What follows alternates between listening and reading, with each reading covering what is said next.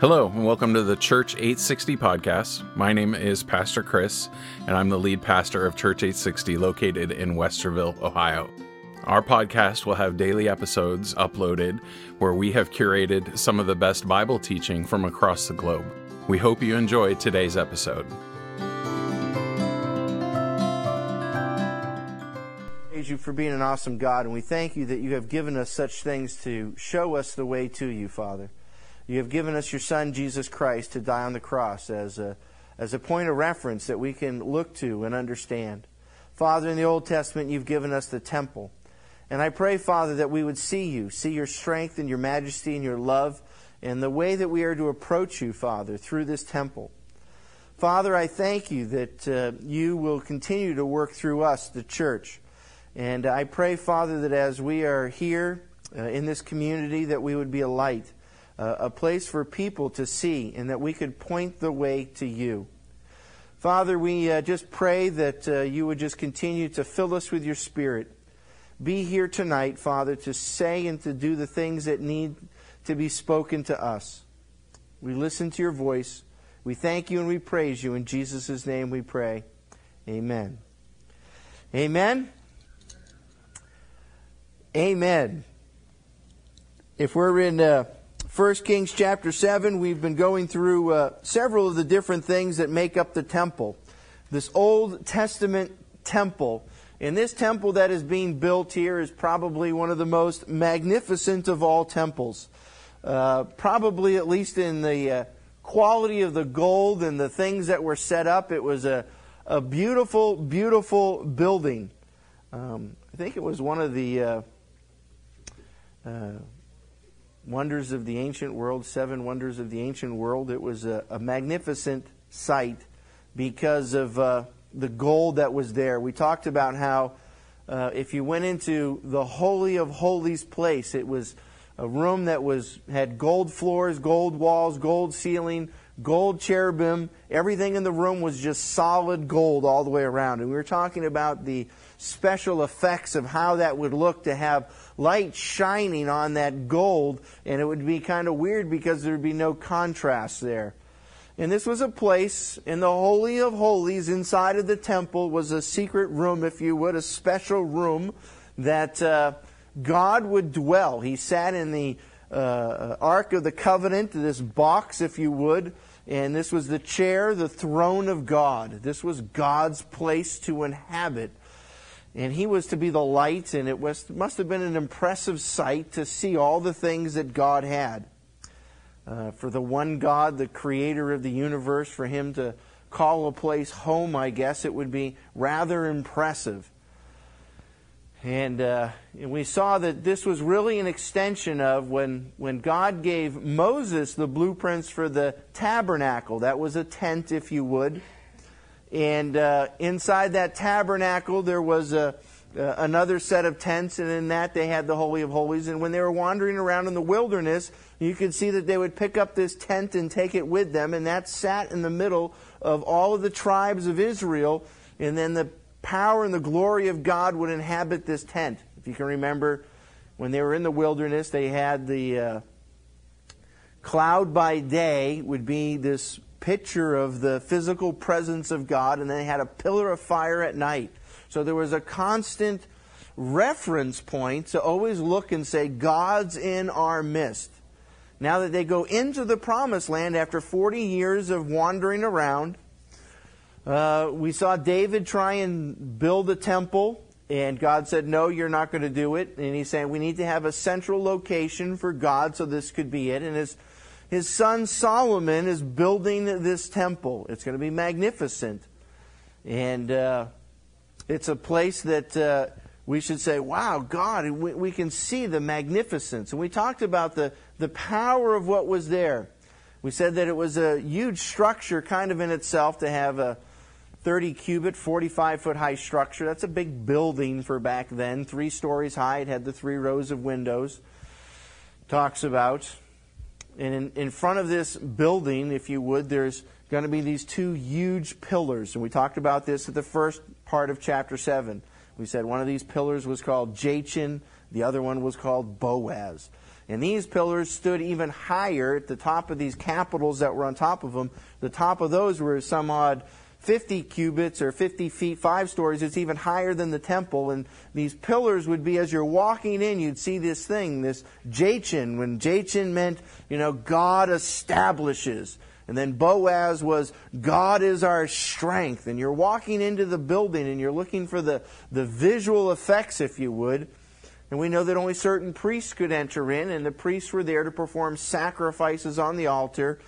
And then we're going to see uh, another instrument that God told us as the altar is there is this big barbecue pit, if you would. There's a place to slaughter animals. And if you would, the, the temple becomes a huge slaughterhouse. They're slaughtering animals there constantly. They had a, a process of, of, of taking an animal, you'd bring in your goat, your sheep, your oxen, your animal, and you'd say, I want to slaughter it.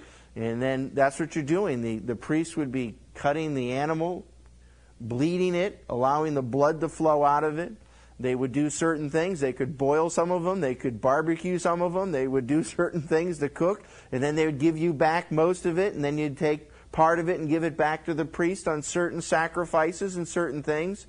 Other sacrifices were a burnt offering, which means you take it and you put it on the, the grill and burn the whole thing all the way down. And you'd take some of the fat once the animal was slaughtered and you'd burn the fat and then you'd eat. And so, in a sense, if you were there living in Jerusalem, you'd say, I need to get meat for my family. I've got my my oxen. We're going to take them out to the temple. We're going to slaughter it at the temple, if you would. And we're going to say, Lord, we're giving it to you. And then we're going to give part of it to the priest. That's my gift, my tithe, my offering. And then the priest would eat this, and I'm giving that portion to God. And then you get to take your part back and eat it with your family. And it was a way of eating meat, if you would. It was a huge slaughterhouse. Uh, I suppose that's what. Uh, when the River Kidron, for those that have ever been to Jerusalem, I've never been there, but the River Kidron is this little stream, if you would. It's a little brook that comes out through the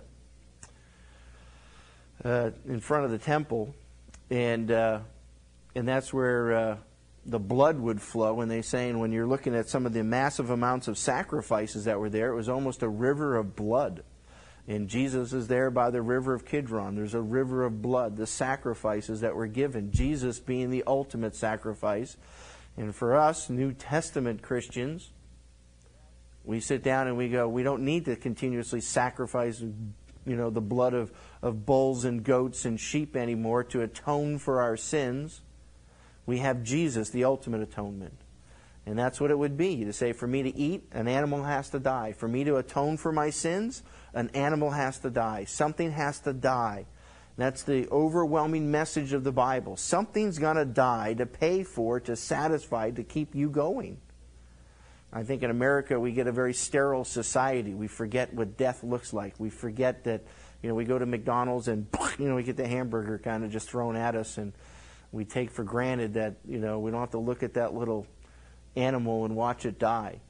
And, and it's, it's a process. It's, God wanted it to be that way so that we would always recognize that things live and die to keep us going. And something lived and died eh, to keep us going. It's Jesus Christ, the ultimate sacrifice for our sins. And so the, the temple is, a, is a, a place where God is. He's in the midst of it. We're watching some practical things that start to happen. But there's this message of the priesthood as well that are saying that not only are you just here to kill uh, animals, but these are given as a gift to the Lord. And there's an atonement for the sin, and that's what the priest was there to represent. It was a, a, a, process, if you would. So you would come into this temple, you could bring your sacrifice, you'd walk through these huge pillars. It would be an immense thing for you to be in awe of, to go, wow, look at the size of these things. They're huge. Just That's what a, a pillar would be. It, it's just this, it had a huge capital, and you'd say, how did that big thing get up there? And no wind knocks it over, and you're, you're coming into the presence of the Lord, if you would.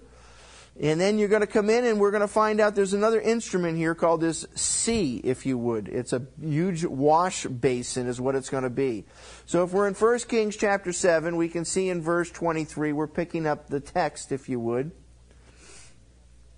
And it says, Now he made the sea of cast metal, 10 cubits from brim to brim, so that's 15 feet, circular in form, and its height was 5 cubits and 30 cubits in circumference.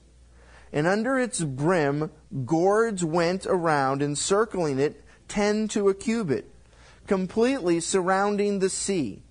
The gourds were in two rows cast with the rest. So it was pretty and ornate with more gourds. Talked about the last Wednesday. I don't know. God likes gourds. But verse 25, it says, It stood on 12 oxen. So there's this huge bull, And then there's going to be, this bull was going to sit on 12 oxen. There's three facing north, three facing west, three facing south, and three facing east. And the sea was three fa- or, um, set on top of them, and all their rear parts turned inward. So there's this huge bull, and then it's got, if you would, three oxen going in each direction, uh, making a total of 12, one for each tribe, I guess. And then, if you would, that almost becomes the, the feet, the, the footwork that the basin sits on. So you're getting this huge wash basin, if you would. And it looks pretty that there's, you know, a bunch of oxen around it. It's got some gourds around it. And it says, verse 27, Then he made the ten stands of bronze, and these are going to be separate wash basins. The length of each stand was four cubits, and its width four cubits, and its height three cubits. This was the design of the stands. They had borders, even borders between the frames. And on the borders which were between the frames were lions, oxen, cherubim, and on the frames there was a pedestal above. And beneath the lions and the oxen were wreaths of hanging work. Now each stand had four bronze wheels with bronze axles, so you could wheel them around and refill these separate little wash bins if you would. And its four feet had supports. Beneath the basin were cast supports with wreaths on each side and, it, its opening inside the crown at the top was a cubit, and its opening was round like a design of a pedestal. A cubit and a half, and also on its opening there were engravings, and their borders were square, not round. And the four wheels were underneath the borders, and the axles of the wheels were on the stand, and the height of a wheel was a cubit and a half. So it's basically showing you a big wash bin that's on wheels, if you would. And it says, And the workmanship of the wheels was like the workmanship of a chariot wheel. Their uh, axles, their rims, their spokes, and their hubs were all cast. Now there were four supports on the four corners of each stand. Its supports were part of the stand itself. And on the top of the stand there was a circular form, half a cubit high and on the top of the stand its stays at its borders were part of it. And he engraved on the uh, plates of its stays and on its borders cherubim, lions, palm trees, according to the clear space on each, with wreaths all around. He made the ten stands like this. All of them had one casting, one measure, and one form. So they're all uniform. And he uh, made ten basins of bronze. One basin uh, held 40 baths. Uh, bath is uh, an amount of water, uh, about a bathtub full of it. How's that? I guess that's where they get the term. Each basin was four cubits, and on each of the ten stands was one basin. Then he set the stands, five on the right side of the house and five on the left side of the house. And he set the sea of cast metal on the right side of the house, eastward towards the south. So basically, now you're seeing if you were to walk into this temple, you would uh, doesn't describe the altar here for us where they would perform the sacrifices and burn it, but what uh, First Kings is telling us, you're seeing a series of three events. Uh, first, we're seeing the end all result, and we already described what the Holy of Holies was this room that was all gold. That's where the end is, is where you're going to be into the presence of God. And really, nobody could walk in there. That was for the high priest. He would do it once a year, and that's the only time anyone would ever be in that room. So for him, it must have been a, a, a magnificent sight. But as you're walking in, you, you would come in and you would bring your sacrifice. A male could do this. And, and bring in his sacrifice. He'd walk through the pillars, and then he'd come into the temple, and there he could lay his hands on the sacrifice. And as he's laying his hands on the sacrifice, they would slice the throat of it. And that way you're identifying with that sacrifice. That's what it tells us in Leviticus. Then the sacrifice could be burned, it could be washed, and now that's what you're seeing. Now you're seeing huge wash basins as a as a sea. That's what you would do. There are certain procedures, and I don't know if you want to go through them all, but sometimes the, the priest would have to take a bath. Sometimes you'd have to clean the animals. Sometimes you'd have to wash your hands. And you're seeing all these five different things for each of the priests to go into. And then there was this big, huge wash basin. And in a sense, that's, that's a very important picture that you're watching, if you would, the pillars. You go through the gates, you see the altar, then you see the wash basins, and then you're seeing the presence of God. And you're watching, if you would, that it's a message given to us saying that God is telling us that we need to be cleansed. We need to, before we go into the presence of God, there's a washing that has to take place in our life. We just don't walk up to God and say, God, here I am. It's almost, you know, you take a bath on Saturday night for church on Sunday type thing. I don't know. You, you, uh, you, you look at this and you say, God, uh, uh, there's a cleansing process. And what you're doing is you're taking, right, your, your dirt, your filth when you're, when you're, when you're bathing, you're leaving the, the dirt behind, right? You're leaving, if you would, uh, your burdens behind. How's that? Oxen would be a beast of burden. I guess that's why they're at the bottom. I guess Solomon's taking some liberties here as he's making this. This wasn't in the original tabernacle. And he's saying, hey, I'm going to uh, improvise a little bit, and I'm going to put some oxen at the base of this big, huge wash basin. And then in the tabernacle, there was only one, and now he's making 10 more on top of the one big one. And I guess it's appropriate because he's saying the, the ox is a beast of burden. You're taking your burdens when you're washing, you're laying them aside and you're saying, I need to be washed, I need to be cleansed. Uh, for Jewish society back in the desert days, uh, what separated the Jews from most of the pagans was that the Jews were extremely clean people. They washed. God is instituting that. God is instituting many different things for hygiene. You know, a, a, lot of the pagan Gentiles never understood hygiene on how to clean or wash your hands before you eat. And God is saying, You will wash your hands before you eat, you will be clean, and when you present yourself, take a bath. It's good for you. You know, you think about all the, I don't know, a hundred years ago. Oh, you never take a bath, you get you get sick when you take a bath. It's bad to take baths. They're bad for you. You don't ever do things like that. That's what most people thought for a long time.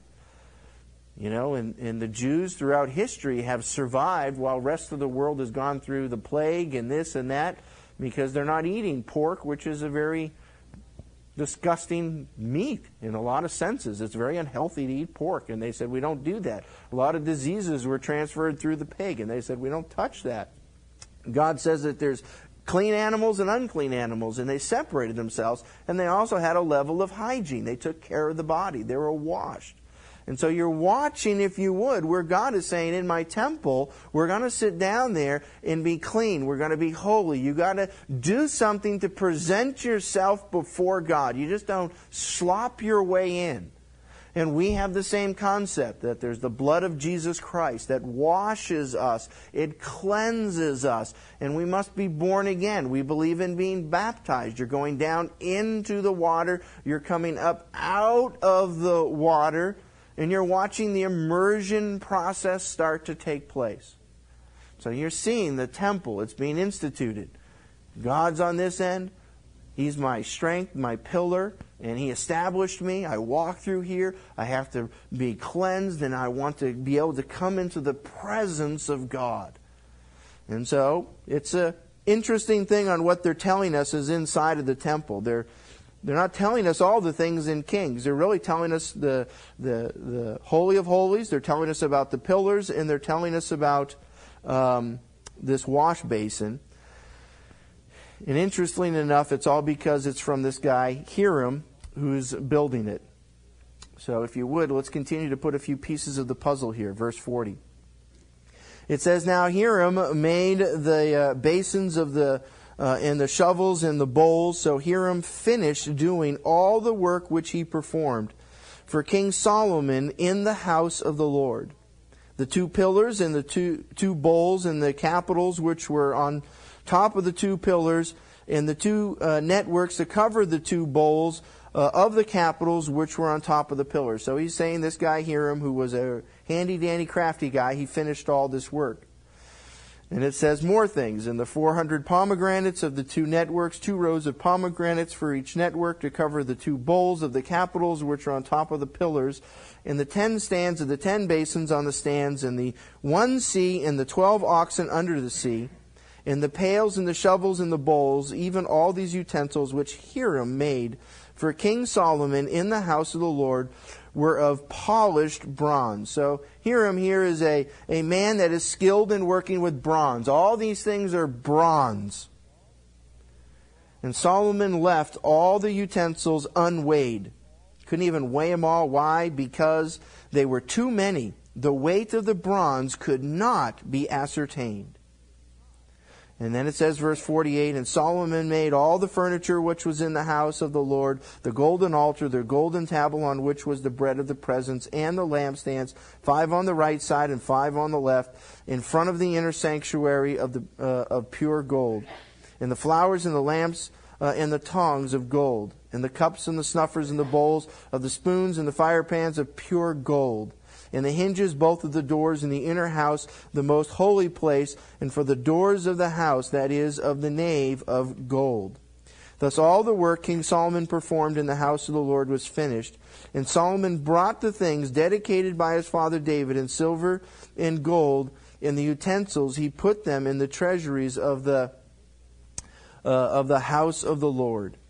So it's interesting now. They're finishing it off. They're getting it all together. They're finishing off the construction. Uh, this guy Hiram uh, is uh, uh the uh, craftsman that did the bronze, and he had other guys, I think, do the gold. I had uh, I had Greg tell me something I didn't know last week. I Greg's the other bald-headed guy around here. Getting a couple of them around now, but He's uh, usually sitting up here. He's an interesting character because uh, if you get to know Greg, he uh, was an assistant pastor anyway, uh, pastor to church at a Baptist church, and uh, I don't know how. I don't. I don't know if we have any Masons here uh, in with us, but uh, he took a stance against the Masonic Lodge, and most people don't understand what the Masonic Lodge is and I know we have a couple Masons in our church, or people that used to be Masons, but uh, basically he uh, he preached a sermon against Masons, and uh, they kicked him out the next day. He was gone, fired him on the spot. And I guess the Masons are a secret society, if you would. And their basic belief is this guy, Hiram Abiff is his name, but Hiram here he was the guy that had all the secrets of God. He built the temple, and everything had to go from Hiram. And uh, he was telling me that the Masons, when they greet one another, they go, uh, "How is uh, how is the son of the uh, of a, a, poor widow's? How's the poor widow's son, or something?" That's what Masons say to each other, and then that uh, means that they have a secret little handshake type thing. I, I, I don't know, but uh, they somehow or another have this feeling that Hiram Abiff was a man full of secret knowledge, and he passed on this knowledge because he was the one that knew everything and did everything about the temple. And so there's a secret society, a special society of the Masons that have secret information that's handed down through Hiram Abiff. And if you really want to know the truth about everything, then you got to be a Mason. And uh, uh, basically, I don't particularly buy that there's into uh, any secrets out there. I think everything's right in front of us, pretty obvious, everything you need to know. Um, but if you want to run around with a little hat and drink beer with guys because you got secret knowledge, then God bless you, I guess. I don't know. But it's interesting. Greg can tell you all these stories. Uh, he seems to think that they were pretty uh, a wrong group of people, but uh, I don't know. He was In the Baptist church, there's a lot of them, I guess. I don't know. But anyway, interesting story. You can talk to Greg if you want to hear more about it. He's not here tonight, so I can rat on him. But uh, let's go to chapter 8 and uh, start from there. It says, Then Solomon uh, assembled the elders of Israel and all the heads of the tribes of the leaders of the fathers' households of the sons of Israel to King Solomon in Jerusalem to bring up the ark of the covenant of the Lord from the city of David, which is Zion. So if you would, now it's rather simple. Solomon's going to say, I built this whole place. The only thing we're lacking, God. We got to put God now in the midst of this place. So he's going to start, this is going to be the grand opening ceremony, if you would, of the temple.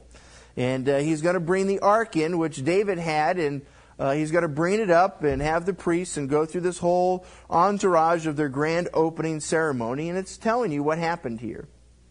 It says, And all the men of Israel, verse 2, assembled themselves to King Solomon at the feast. So all the men there, everyone's there, in the month uh, Ethanim, uh, which is the seventh month. Then all the elders of Israel came, and the priests took up the ark.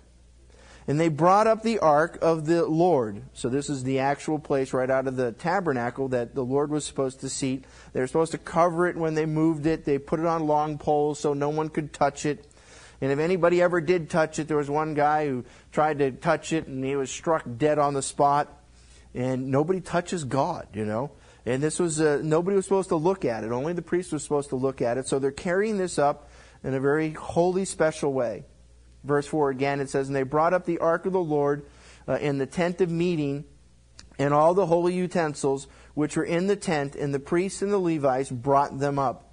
And King Solomon and all the congregation of Israel, men and women, who were assembled to him, were with him before the ark, sacrificing so many sheep and oxen they could not be counted or numbered. Then the priests brought up the Ark of the Covenant of the Lord to its place into the inner sanctuary. So the guys are carrying it in uh, to the inner sanctuary of the house, to the most holy place, under the wings of the cherubim.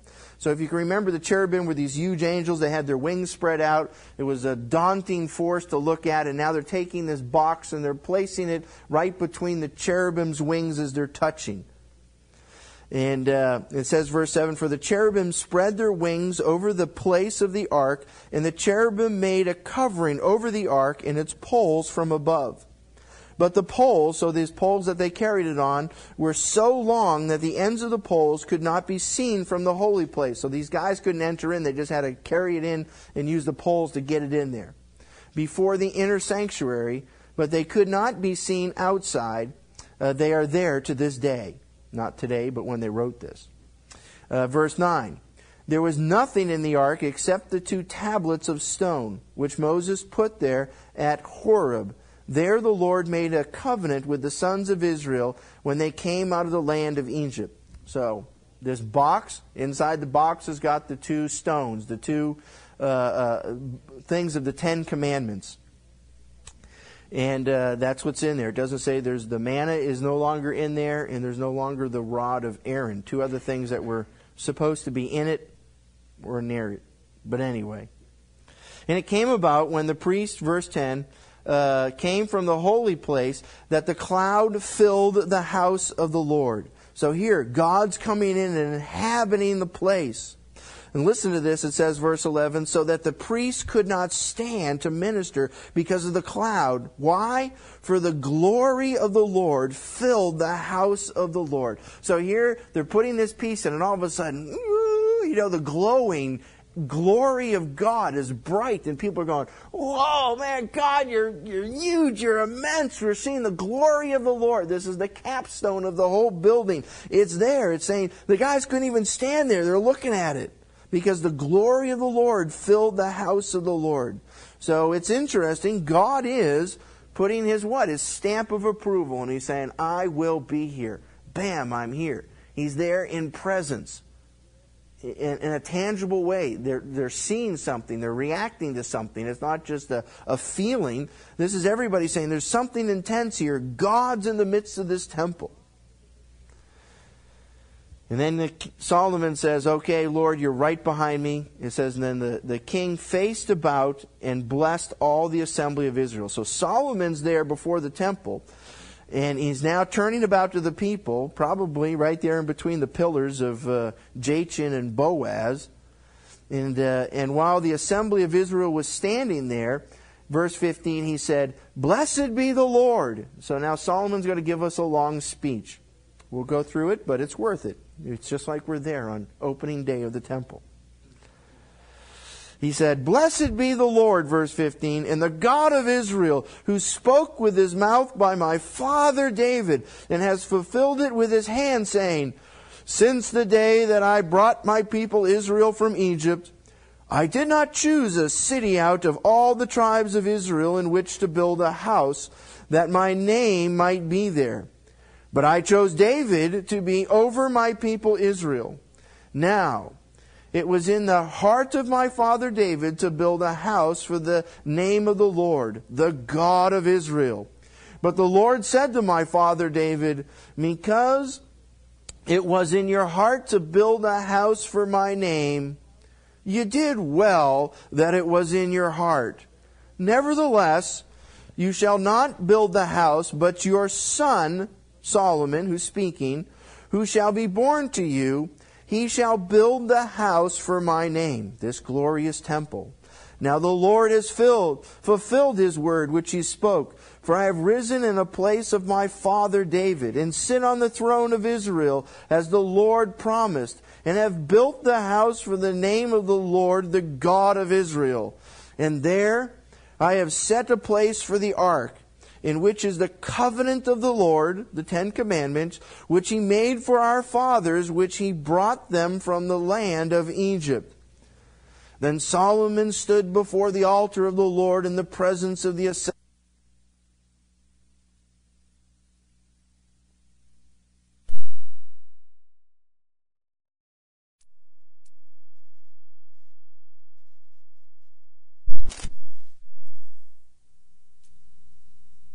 um, to the servants who walk before thee with all their heart, who has kept with thy servant my father David that which thou hast promised him. Indeed, thou hast spoken with thy mouth and hast fulfilled it with thy hand as it is this day. He's saying, God, you're good. You've kept your promises. Here we are today doing everything that you talked about. Verse 25. Now, therefore, O Lord, the God of Israel, this is a bold prayer. Keep with thy servant David, my father, that which thou hast promised him. God, keep your word. Saying, You shall not lack a man to sit on the throne of Israel, if only your sons take heed to their way to walk before me as you have walked. Now, therefore, O God of Israel, let thy word, I pray thee, be confirmed. God, keep your word. Gutsy thing to say to God. But it's a right thing to say to God. You're allowed to say, God, there's promises in your word. I, am I'm, I'm trusting in them. I need you to keep them. God, God keeps his word. His word shall never return void.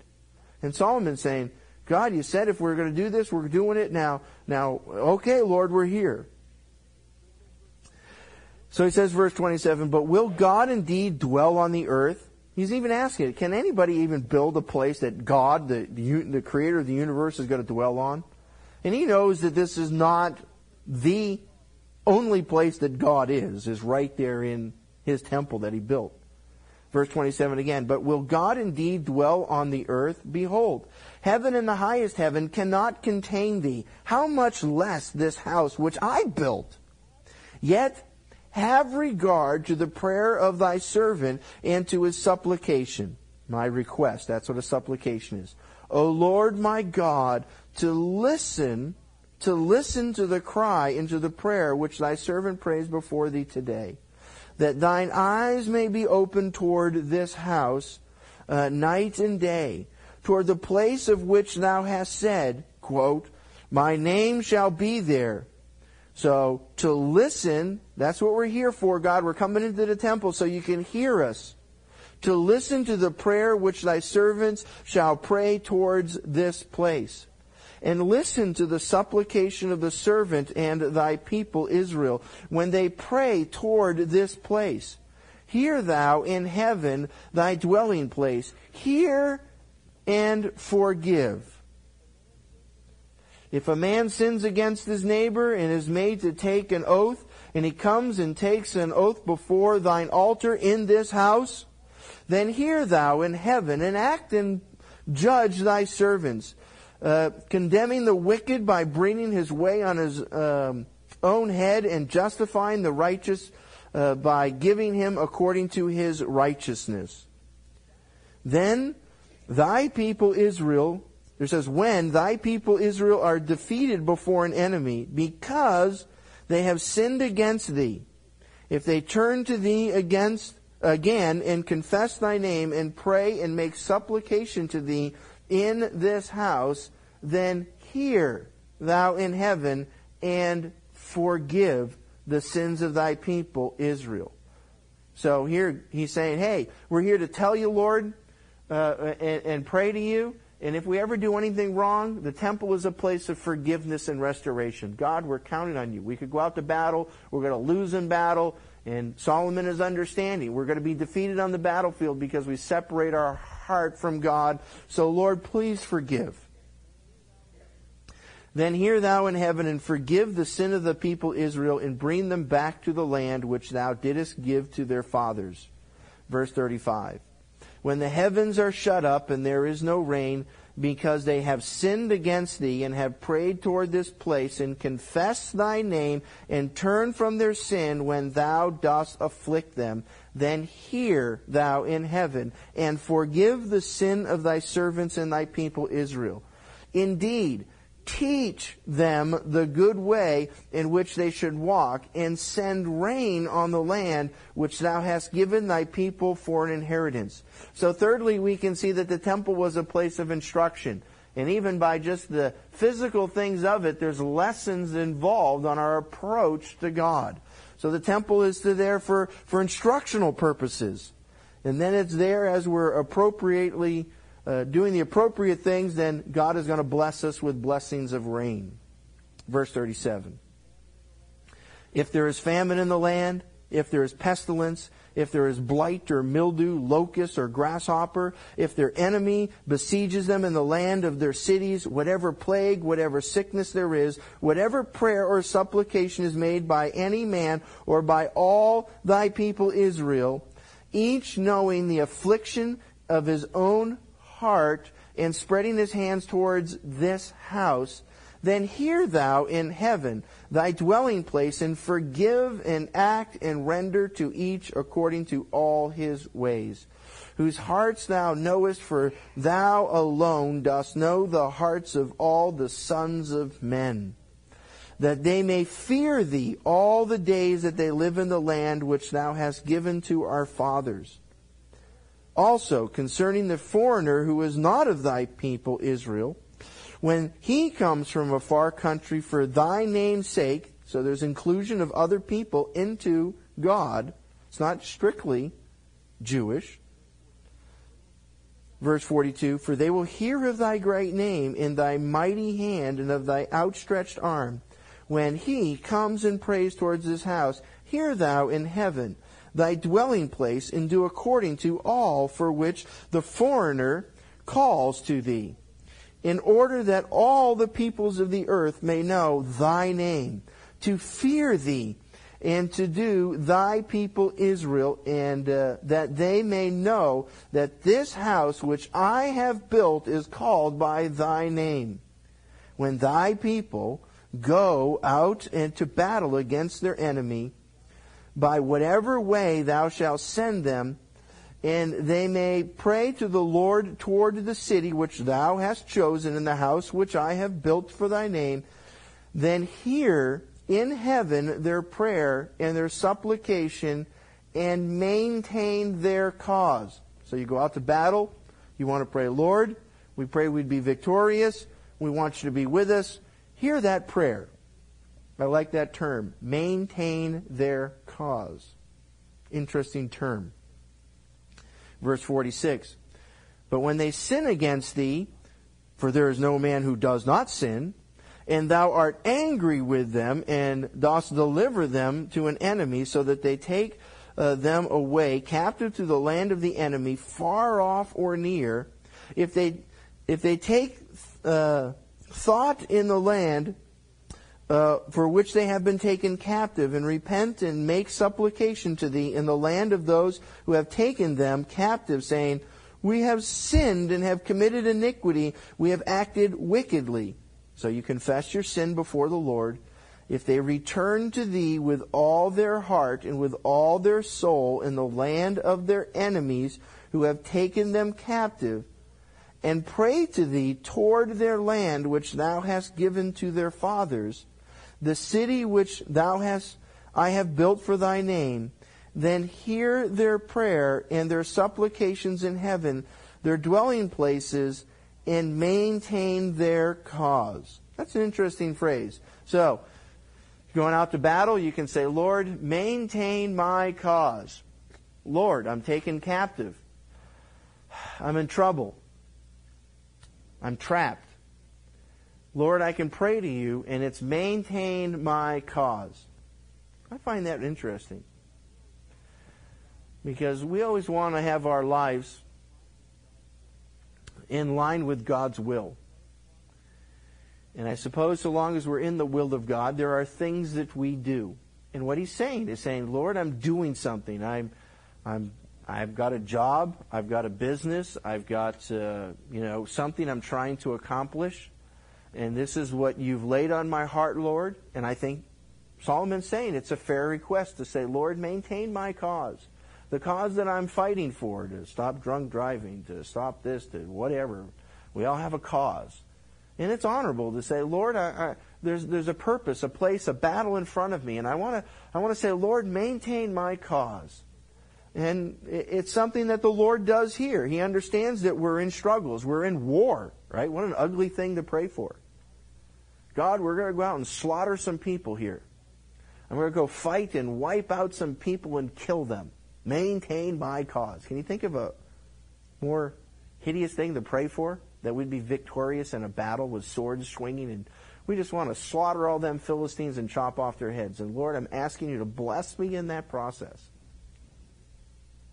Isn't that weird? I think it's one of those things you just rather go do and not pray about. I don't know.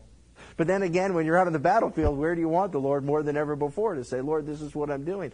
In Solomon, in his opening prayer, saying, Lord, maintain my cause. Because I'm going to war. Why? Not for me, but because you're directing me to take care of sin or take care of wicked people. And obviously, God's in the midst of saying, I'm going to bless certain people in war, and I'm going to have Israel be defeated in war if they're not going to be true to God. And so the term is maintain my cause. I just think that's interesting. And even if you're taken captive, you're saying, Lord, I, I have a purpose. I'm trying to accomplish something, and, and, I, and I need to repent and come back to you. So maintain their cause. Interesting. And, verse 50, and forgive thy people who have sinned against thee, and all their transgressions which they have transgressed against thee, and make them objects of compassion before those who have taken them captive, that they may have compassion on them for they are thy people and thine inheritance, which thou hast brought forth from Egypt, from the midst of the iron furnace.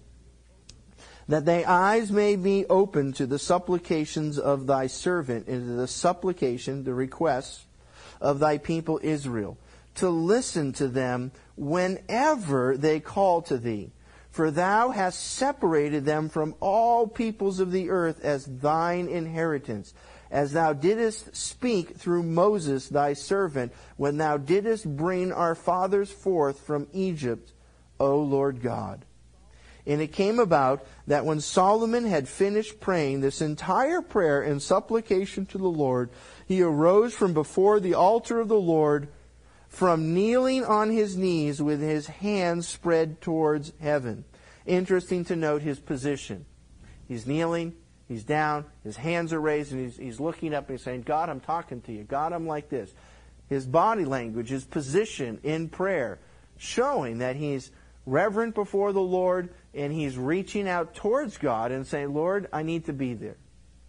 I do think it's appropriate sometimes to be in worship and to put yourself in the right position to worship the Lord. Sometimes it's important to kneel. Sometimes it's important to sit. Sometimes it's important to stand. Sometimes raising your hands can do a psychological, I hate to say that word, uh, it's, it's a mental state of mind as you're presenting yourself before the Lord. I know it's a controversial thing. A lot of people come to church and they go, they go, oh, are you one of those radical churches that people raise their hands? There's a lot of people when they come into church and they see a couple people raise their hands, they panic and they boogie out the door. They're going, I can't believe there's people out there raising their hands before the Lord. It's a rather daunting, intimidating thing. I think sometimes it separates people and says, hey, we're, we're, we're here to say, Lord, I, I want to reach out, touch you, and, and lift my hands to you. And I know when I started coming to church, I was coming from the Marine Corps. And I'd sit down and I'd look at this, and I'd first off, I wouldn't sing, I wouldn't do anything. I'd be like, "Yeah, right, okay, we'll get the music over. Let's go to the Bible study," you know. And then uh, it took me a long time to be able to start to open up my mouth and to worship the Lord and to sing. And that's what our design and intent of our worship is that we would sing with with the worship team. The worship team is not a band that we are the audience and and, and we are, are listening to the band perform. The, the, the worship team is facilitating us in worship and it's allowing us to turn around and to say, to say, I want to sing, and the audience of our church is God. He's the one that listens to our praises. So when we lift up, we're not singing to the worship team. We're not, we're joining with the worship team to lift up our hands and we want to say, Lord. And I can remember, it's just one of those things when you start to sing, you go, wow, it's like the presence of the Lord's over you. And you're starting to say, this is a weird dynamic. I'm worshiping. This is my participation in my spiritual walk to come into church and to worship God. So I want to sing to God. I don't want to just read a book with hymns and la la la la la la la. We deliberately try to step away from that. But there's another whole level sometimes, and I'm just challenging some people. If you sit down and raise your hands and worship, there's just, you're going, wow, this is electrifying. I feel like I'm participating at a stronger level to give my heart and my soul as I'm kneeling. And sometimes your bodily position speaks a lot for your heart. You can't sit down and says, Lord, I'm worshiping you, and you're like, yeah, get this part over with. And you say, it's a challenge as us as a church to enter into worship. Solomon here, he's saying, you know, look at your king, King Solomon. What is he doing? He's bending his knee to the God, the living God. And you go, what, what brings my king to my knees? My God. And sometimes it makes a statement to the people and it makes a statement to ourselves when we can sit down. It's just something you throw out there. It's one time in the Bible. You, you're watching a good example of it. You're watching his position. And he's making a statement. And he's saying, God, I want to kneel on my knees before you. I'm humble before you. And I want to reach out to my hands and say, Lord, I'm asking you to be here and to come into my life. So verse 55, and he stood and he blessed all the assembly of Israel with a loud voice saying, Blessed be the Lord, who has given rest to his people Israel according to all that he promised. Not one word has failed of all his good promise, which he promised through Moses his servant. May the Lord our God be with us as he was with our fathers. May he not leave us or forsake us, that he may incline our hearts to himself, to walk in all his ways, and to keep his commandments and his statutes and his ordinances, which he commanded our fathers. And may these words of mine, with which I have made supplication before the Lord, be near to the Lord our God, day and night that he may maintain the cause of his servant and the cause of his people Israel as each day requires, so that all the people of the earth may know that the Lord is God. There is no one else. Let your heart therefore be wholly devoted to the Lord our God, to walk in his statutes and to keep his commandments as at this day. Wow. Now the king and all Israel with him offered sacrifices before the Lord, and Solomon offered the sacrifices of peace offerings which he offered to the Lord 22,000 oxen. That's a slaughterhouse. And 120,000 sheep. That's a slaughterhouse. So the king and all the sons of Israel dedicated the house of the Lord. And on the same day, the king consecrated the middle of the court that was before the house of the Lord, because there he offered the burnt offering, the grain offering, and the fat of the peace offerings, for the bronze altar that was before the Lord was too small to hold the burnt offerings and the grain offerings and the fat of the peace offerings. So they, they had to throw an extra barbecue pit in there. They had so much stuff going on. So Solomon observed the feast at that time, and it was a feast. Everyone got to eat at the end of the day and all Israel with him, a great assembly from the entrance of Hamath to the brook of Egypt before the Lord our God for seven days. So they're supposed to have a seven day, a week long celebration of dedication. And then you can see, and I love this, they turn around, and then seven more days. Even 14 days. So it's like, we're going to go out and have a week long church service. And at the end of the week, they say, hey, that was so much fun. Let's do it again. Let's have another week. This is a blast, isn't it? And I think when God and His temple and all the things that are parts of it, that's got to be the underlying picture. You got to go to church and say, man, I love being there. God wants you to, to come into church and to enjoy being in church. It's a blast. It's a celebration. You're raising your hands before the Lord. You're feeling clean. You're feeling pure. You're feeling, you know, guilt free to say, Lord, I, oh, wow, I love you. And you dance in the Spirit and you're excited, and God is filling the place with His power and His might and the majesty of God and the Shekinah glory, the amber. Whoa! You're just seeing everybody saying, let's do it again. Seven more days. This is fun. And so they're having a big day. And on the eighth day, he sent the people away. And they blessed the king. And they went to their tents joyful and glad of heart for all the goodness that the Lord had shown to David, his servant, and to Israel, his people. Everyone's walking away and saying, Man, God is just awesome. I love it. And so you watch the picture here. Solomon is there. He's making his prayer. He's sacrificing 22,000 oxen, 120,000 sheep. You're watching the power of the Holy Spirit come down and to touch the people, and the glory is there. And you go, Oh, Lord, I wish I was there on opening day. That must have been a, a party. Everybody's just walking away, and you go, That must have been a good day to be alive, to, to sit down and to say, grand opening of the temple was a good day to be there, you know? And in the sense, uh, we have the exact same things. There's a pattern here that we can have in ourselves. Paul tells us we're running late on time, but he says, Do you not know that you are the temple of the Holy Spirit? There's, there's our temple. God wants to do the exact same process inside of us. We come before the Lord we make a sacrifice and we say, Lord, I want to lay down my life. We can sit down there. We have that prayer that Solomon prayed. We said, Lord, we're sinners. We're all sinners. You're watching confession.